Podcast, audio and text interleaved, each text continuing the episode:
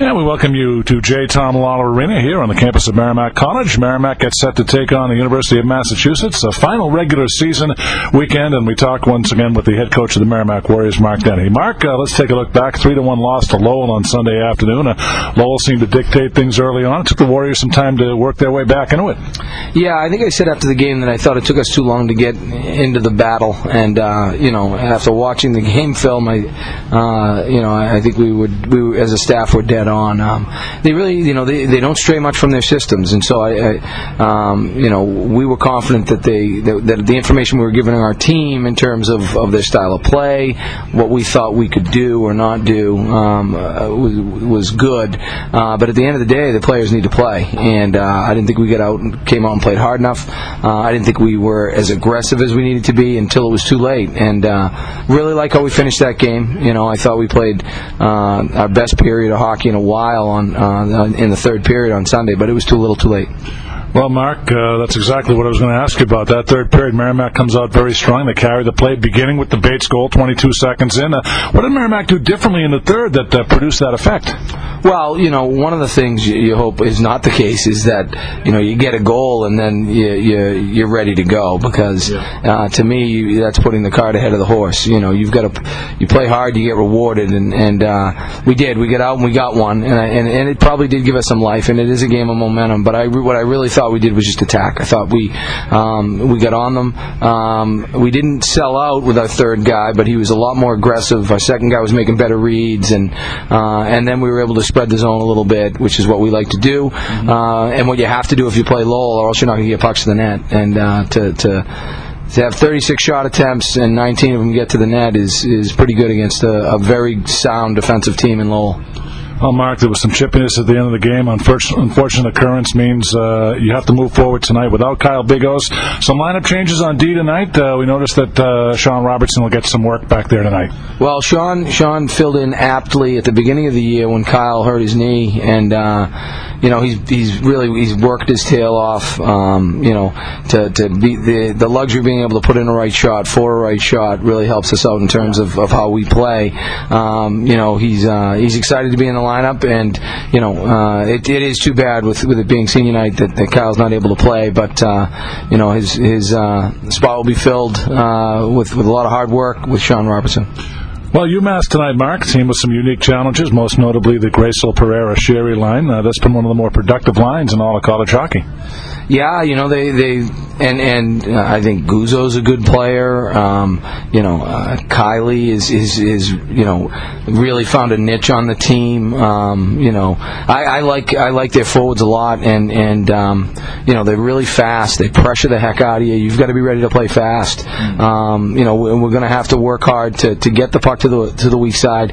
Um, you know, our defensemen tend to to we, we, we work a lot on them making plays, and against a team like UMass tonight, we're going to have to just advance the puck and, and try to beat them up ice uh, after we do that because there's not going to be a lot of time to make plays. But uh, uh, Gracel Pereira and uh, um, Sheary, yeah, you know, they, they've they've played well all year long, and uh, it'll be a, a tough unit.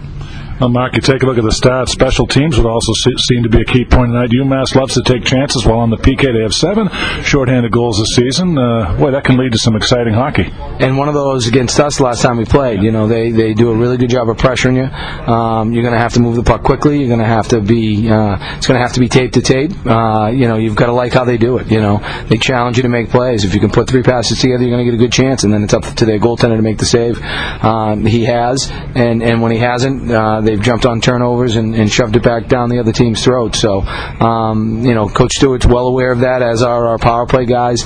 Um, in this tight confines, it, it almost lends itself to playing that way a little bit. So we're going to have to really take care of the puck. Well, you and I talked a little bit off the air about the week of practice. Uh, based on the week of practice that you had, what is the emphasis as you head into uh, tonight's crucial matchup? We've got one word on the board tonight, and it's attack. Um, you know, we, we want to play fast. Um, you know, we want to dictate the pace. Uh, you know, we want to sprint for 45 seconds. We think our team depth is is something that, that will allow us to compete with elite level teams. And uh, but in order to do that, you can't pace yourself. We can't have guys out there for a minute and a half. It's it's 45 seconds of of uh, of speed and and and uh, ferocity ready, and then come off and let somebody else get after it. Mm-hmm. Well, Mark, it's senior night. Uh, it's that time of year. We pay tribute to the seniors on the squad at this time each year. In this case, John Heffernan, Brandon Brodat, Kyle Bigos, and Nick Drew. It's the winningest senior class in Merrimack school history, Mark. Uh, they really have something proud to look back on. What are your thoughts uh, on the contributions of these four men? Well, you know, John, that, that um, you know, senior night is something that, that is uh, a tradition, and, and, and you need to honor it.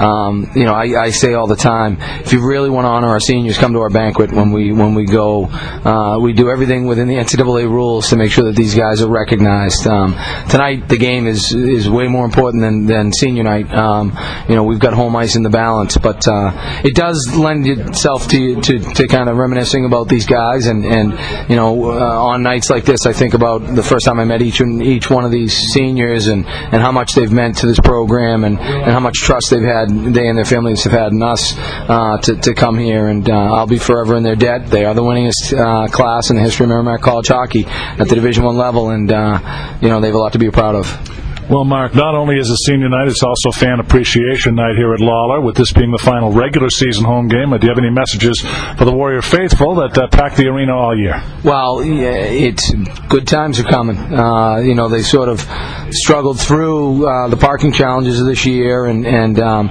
you know, hopefully we're able to host a playoff game next weekend so we can do it one more time. But um, uh, facility is going to be wonderful when it's done, and, and it's going to be that much more comfortable for our, our fans and supporters. And um, you know, it, it, wasn't as bad this year as I thought it was going to be, and it's a testament to them. Uh, they very easily could have stayed home. I think um, you know every major snowstorm that struck this year struck on a game night, and uh, it still hasn't had the type of effect on attendance that that uh, you might think it would have. So I thank them. Uh, our, our, players thank them, and uh, look forward to opening up the Lawler Rink next year year uh, and and um, reaping the rewards. 35 down, one to go, Mark. Uh, one more out in Amherst tomorrow. Good luck tonight. We'll see you out there tomorrow. Thanks, John. All right, that's Mark Dennehy, the head coach of the Merrimack Warriors on our pregame show. We will return with more on the pregame show next. You're listening to Merrimack Warrior Hockey right here on ESPN, New Hampshire.